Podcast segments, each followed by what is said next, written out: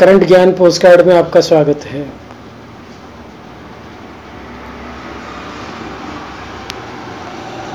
आज हम ज्योतिष के बारे में कुछ जानेंगे।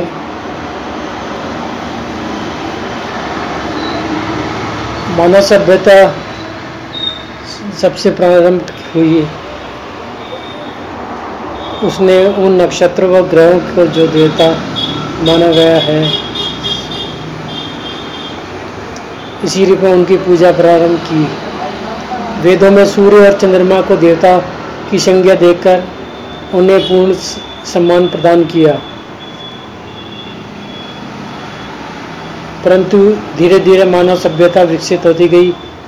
जब उसने गणित का ज्ञान प्राप्त किया तो उसने पाया कि ग्रह दूर रहते हुए भी एक, परस्पर एक दूसरे से संबंधित हैं। और ये सभी ग्रह सूर्य की परिक्रमा करते हैं।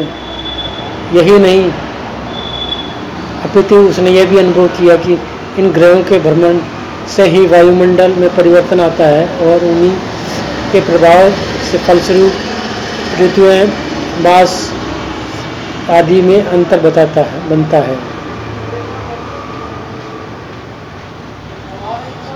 इसके बाद उसने इनके बारे में विशेष खोज प्रारंभ की तो उसने पाया कि ये ग्रह सामान्य गतिशील ही नहीं, परंतु इनका प्रभाव मानव जीवन पर और मानव सभ्यता पर भी बराबर पड़ रहा है। इन ग्रहों के प्रभाव के फलस्वरूप ही मानव जीवन में अंतर आ रहा है और इन्हीं के फलस्वरूप एक मानव का दूसरे मानव से अंतर है। इसको अनुभव करने के कारण ही ज्योतिष का जन्म हुआ। ज्योतिष मूल ग्रह, ज्योतिष मूल रूप से ग्रह और नक्षत्रों आदि का अध्ययन है। इसके माध्यम से ज्ञात होता है कि कौन सा ग्रह पृथ्वी से कितनी दूरी पर है और ग्रह अन्य ग्रहों से कितना अंतर है तथा किस प्रकार से संबंधित है। प्रत्येक ग्रह अपने आप में एक आकर्षण लिए हुए है और प्रत्येक ग्रह की अपने आप में चमकीय शक्ति है। इसी शक्ति के द्वारा प्रत्येक ग्रह दूसरे ग्रह को अपनी ओर आकर्षित करता है। इसी को ज्योतिष में दृष्टि संबंध कहा जाता है। इस प्रकार ज्ञात हुआ कि आकाशमंडल में जितने भी ग्रह हैं उन सभी ग्रहों की रश्मियाँ पृथ्वी पर बढ़ती हैं और उन रश्मियों के द्वारा ग्रह का प्रभाव मानव पर पड़, पड़ता है।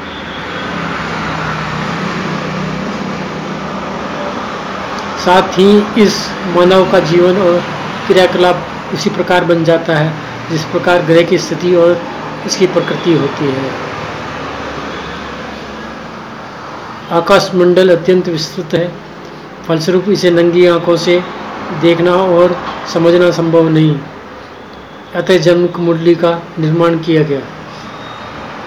यह जन्म कुंडली एक प्रकार से समस्त गगन, मंडल और आकाश में जिस प्रकार से ग्रहों की स्थिति है उसी स्थिति को जन्म कुंडली के माध्यम से दर्शाया जाता है।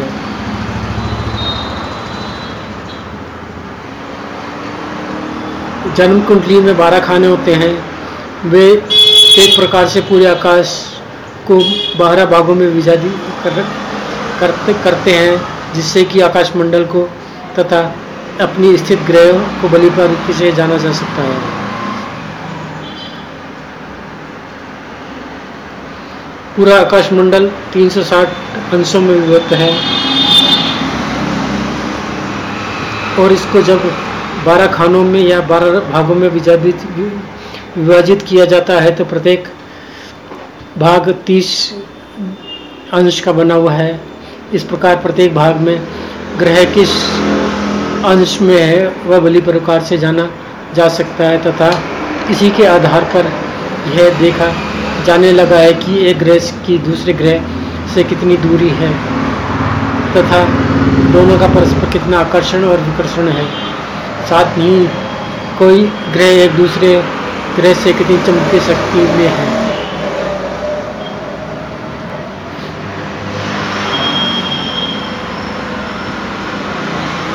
इससे यह सुविधा हो गई कि कहीं भी मैं बैठकर एक बालक या व्यक्ति के ग्रहों का अध्ययन करना संभव हो सका और यह भी स्पष्ट देखा जा सका कि इन ग्रहों का परस्पर कितना और क्या संबंध है। जन्म कुंडली का पहला खाना लग्न भाव कहलाता है। एक प्रकार से इस भाव को पृथ्वी का रूप दिया जाता है। आज जब मानव चंद्रमा पे पहुँच गया है तो उसने देखा कि पृथ्वी एक ग्रह के समान बराबर अपनी दूरी पर गतिशील है और दूसरे ग्रहों के समान इनकी भी एक निश्चित गति है। परंतु हमारे ऋषि ने इस तथ्य को हज़ारों वर्ष पहले अनुभव कर लिया था और पृथ्वी को भी एक ग्रह मानकर उसे जन्म कुंडली में स्थान दे दिया। अतः जन्म कुंडली का पहला भाग या प्रथम भाव जन्म से संबंधित है और उसी के आधार को मानकर अन्य ग्रहों के अंतर को पहचाना जा सकता है। प्रथम भाव का अध्ययन किया जाता है। इस, इससे बालक का रंग, रूप, कद, काट किस प्रकार का होगा, इसका स्वभाव और विचार किस प्रकार का होगा, इसका स्वास्थ्य कैसा रहेगा और आगे का जीवन में इसका व्यक्तित्व कैसा होगा और यह अपने कार्यों, विचारों और भावनाओं से किस प्रकार का व्यक्ति बन सकेगा? इन सब का ज्ञान प्रथम भाव से स्पष्ट होता है। दूसरे भाव, व्यक्ति के बैंक बैलेंस या उपार्जित संपत्ति से संबंधित है। इसके द्वारा ग्रह, यह माना जाता है कि संबंधित व्यक्ति का स्टेटस कैसा है। यह जीवन में आर्थिक दृष्टि से कितना ऊँचा उठ सकेगा? यह अपने जीवन में कितना प्रगति कर सकेगा? यही नहीं, अपितु इस भाव के माध्यम से यह भी देखा जा सकता है कि इसके जीवन में क्या कोई दुर्घटना है या दुर्घटना किस प्रकार की है? किसी स्थायी वस्तु से या वाहन से टकरा जाने के फलस्वरूप दुर्घटना होगी, आदि बात का ज्ञान इसी भाव से हो जाता है।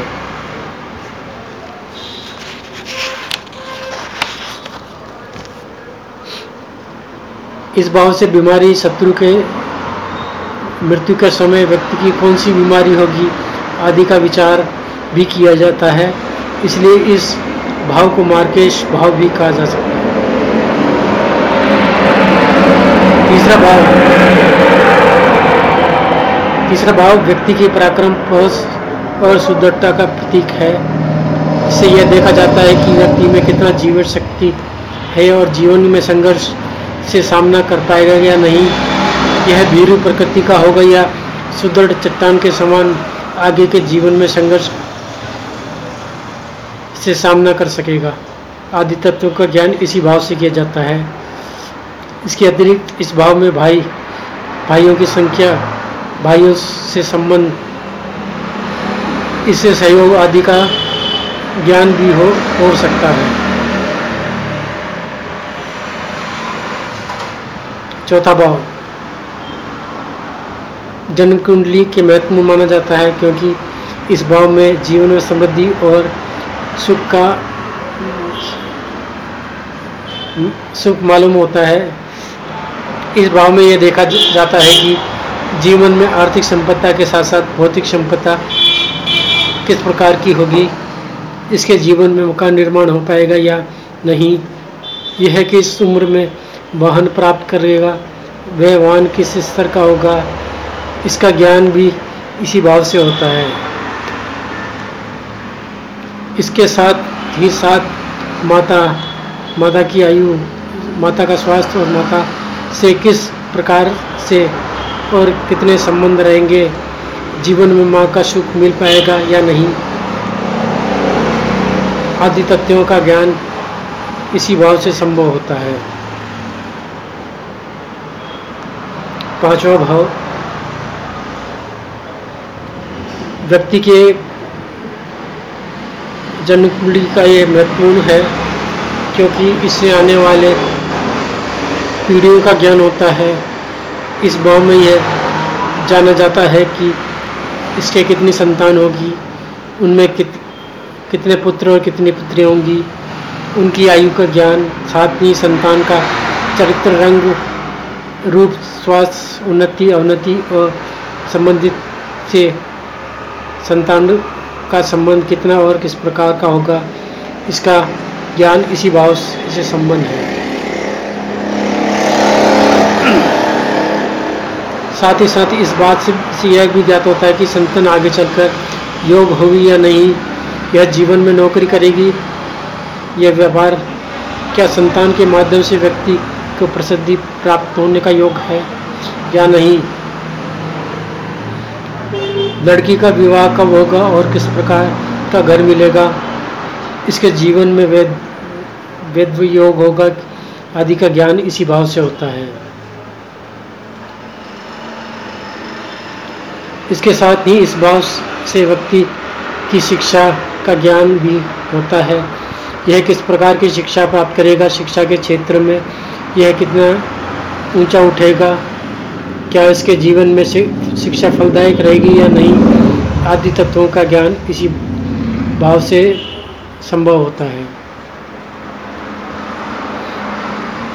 जन्म कुंडली का छठा भाव बीमारी, रोग, कष्ट और आदि से संबंधित है। इसमें यह गाँव यह ज्ञात किया जाता है कि क्या जीवन में कर्जा रहेगा, क्या जीवन में किसी प्रकार गुलामी को स्वीकार नहीं करनी पड़ेगी। जीवन में लंबी बीमारी आदि का ज्ञान इसी भाव से होता है। यही भाव शत्रुओं से संबंधित भी है कि जीवन में किस प्रकार के शत्रु होंगे, शत्रु हावी रहेंगे या नहीं, शत्रु से किस प्रकार का नुकसान तो नहीं। धोखा विश्वासघात आदि का ज्ञान भी इसी भाव से होता है।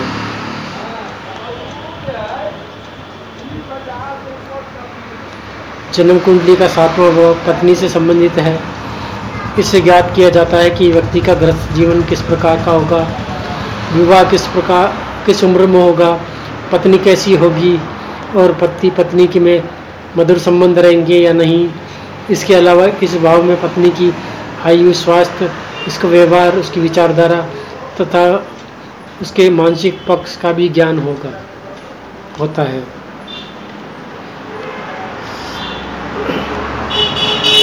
जन्म कुंडली के आठवें भाव में आयु का निर्धारण होता है और गणना के द्वारा यह स्पष्ट किया जा सकता है कि व्यक्ति की आयु कितनी है, मृत्यु का स्थान किस स्थान पर होगी, अस्पताल में होगी या घर पर मृत्यु का कारण क्या होगा? तथा मृत्यु के बाद व्यक्ति को सम्मान मिलेगा या अपयस का भागी होगा। साथ ही इसकी अंत्येष्टि किस प्रकार की होगी? इन सब तथ्यों का ज्ञान आठवें भाव से होता है।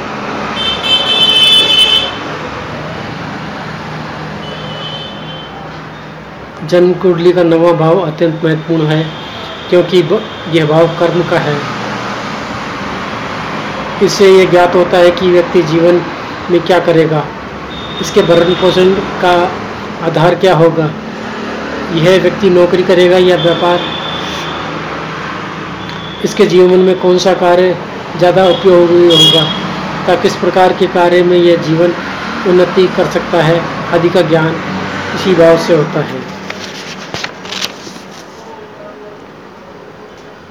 इसके अतिरिक्त ये भाग्य का भाव भी है इस व्यक्ति के जीवन में आकस्मिक धन लाभ लॉटरी आदि प्राप्त होगी या नहीं, इसका भाग्योदय किस उम्र में कहाँ होगा, यह अपने जीवन में भाग्योदय का लाभ उठा पाएगा या नहीं, इन तथ्यों के गान इसी भाव में संभव है।